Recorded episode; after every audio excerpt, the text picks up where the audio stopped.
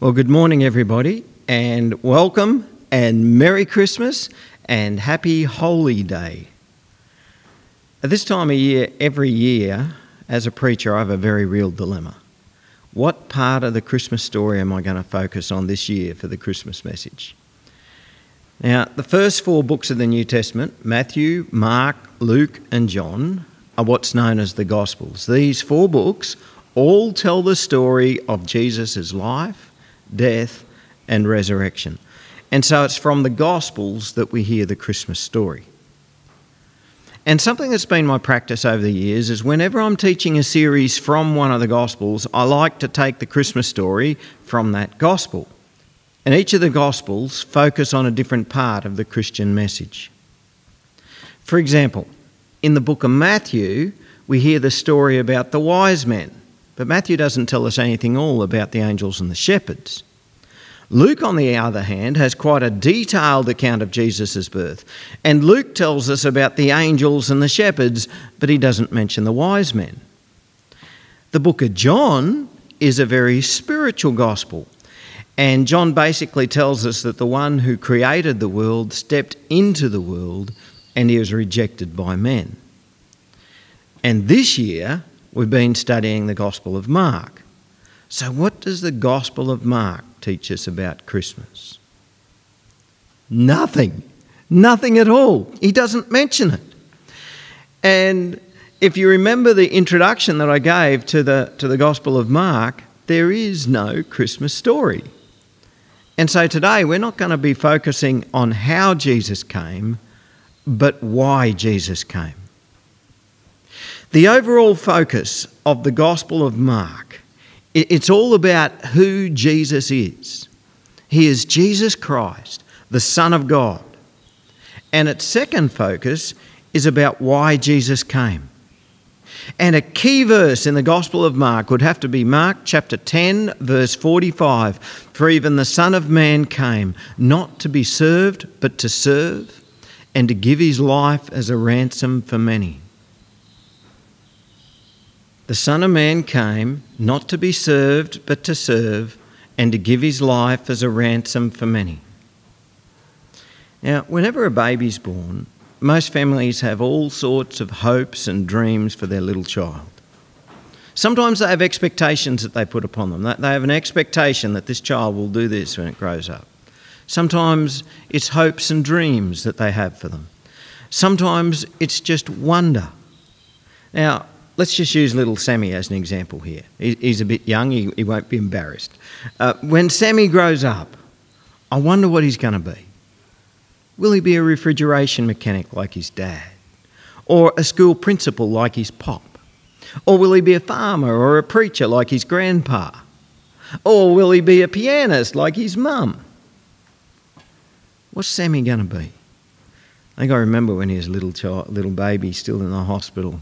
We looked at his fingers and the long fingers and said, Ah, he'll be able to play piano, that fella. But we all have hopes and dreams for a newborn, don't we? I wonder what Mary and Joseph's hoped for their little baby Jesus. Did they hope that he would carry on the family business and be a carpenter like Joseph? Well, he actually did for a little while. Or did the words of the angel Gabriel make them wonder about how Jesus was going to become king of Israel? What were their hopes? What were their dreams for their little baby boy? You know, the conclusion of Jesus' physical life is something that none of us would ever hope or dream for our children. To be humiliated, tortured, and executed as a criminal, criminal none of us would ever hope to choose that for our children. But that's what our Heavenly Father's plan was for His Son. That was the whole purpose of Jesus' coming. For even the Son of Man came not to be served, but to serve, and to give his life as a ransom for many. You see, Jesus was going to carry on the family business, his Father's business of saving the world. In a way, how Jesus was born is nowhere near as important as why Jesus was born. He was born not to be served, but to serve and to give his life as a ransom for many. Do you ever find yourself wondering, does God really love me? Well, the knowledge of why Jesus was born should clear that right up for you.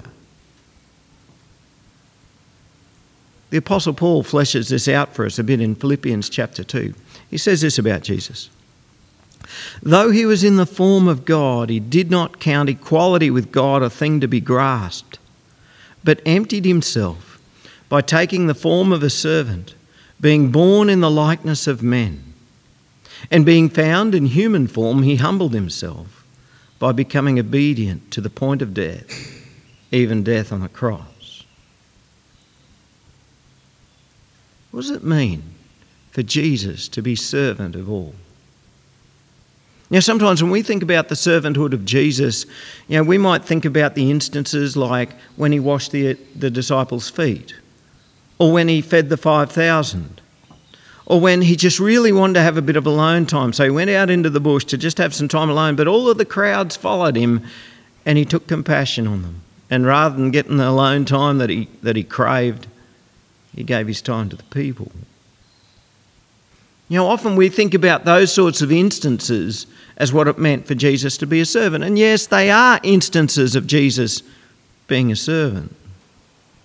But I reckon these examples of Jesus' servanthood were but a very minor part of Jesus' role of a servant. Around this time of year in the Christmas season, it's, it's quite common to see scenes on the nightly news where a politician or a royal or a celebrity has their photo or a bit of video up there of them dishing out a Christmas meal at a soup kitchen or a homeless shelter or an old folks' home.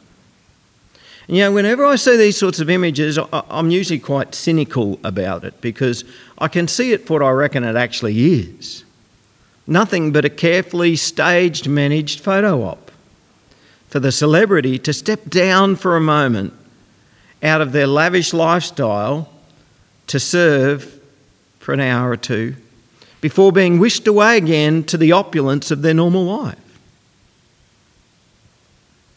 Now, when Jesus came to this earth, it, it was not some kind of brief, staged managed photo op. This was an enormous thing. For Jesus to leave his throne in heaven, to be born as a human child. Now, I don't know if you've ever considered this, but a human child would have to be the most helpless of young.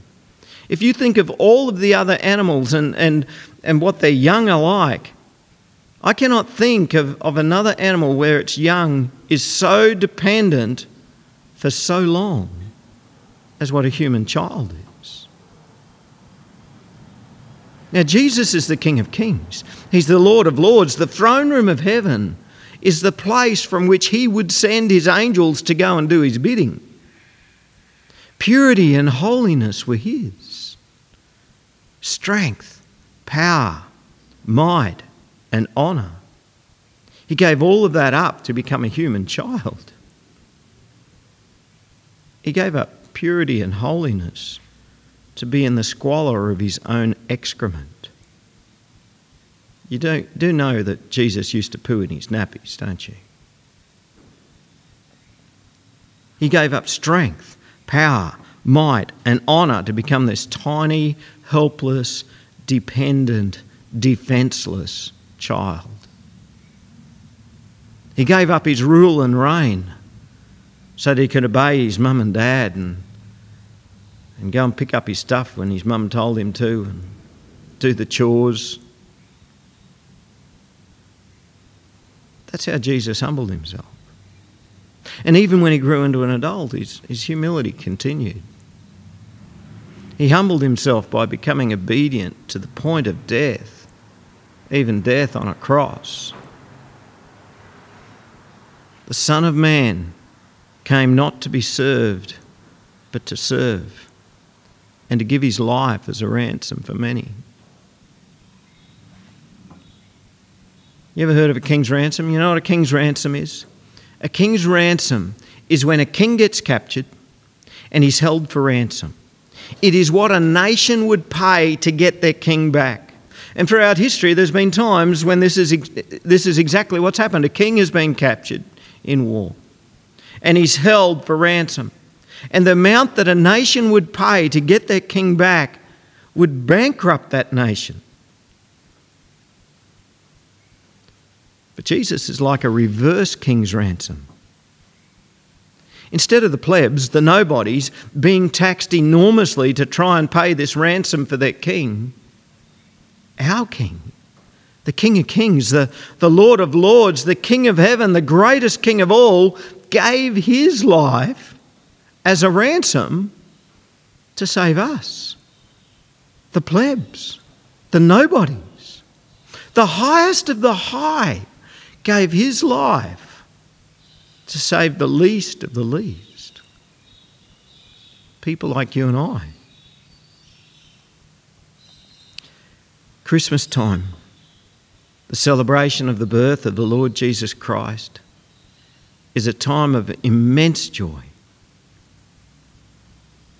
But it brings tears to my eyes when I realise why Jesus was born. This is why Christmas is so special. And this is why the Christmas carols are filled with so much worship. How should one respond to this? How should one respond to the reason that Jesus was born? Well, in Philippians, reading from verse 9, Paul proclaims, Therefore, God has highly exalted him and bestowed on him the name that is above every name, so that at the name of Jesus every knee should bow in heaven and on earth and under the earth, and every tongue confess that Jesus Christ is Lord to the glory of God the Father. Now, Jesus isn't a baby any longer. The manger is empty, and so is the cross and so is the tomb. Because Jesus is raised from the dead, and now the name of Jesus is above every other name. Jesus Christ is Lord.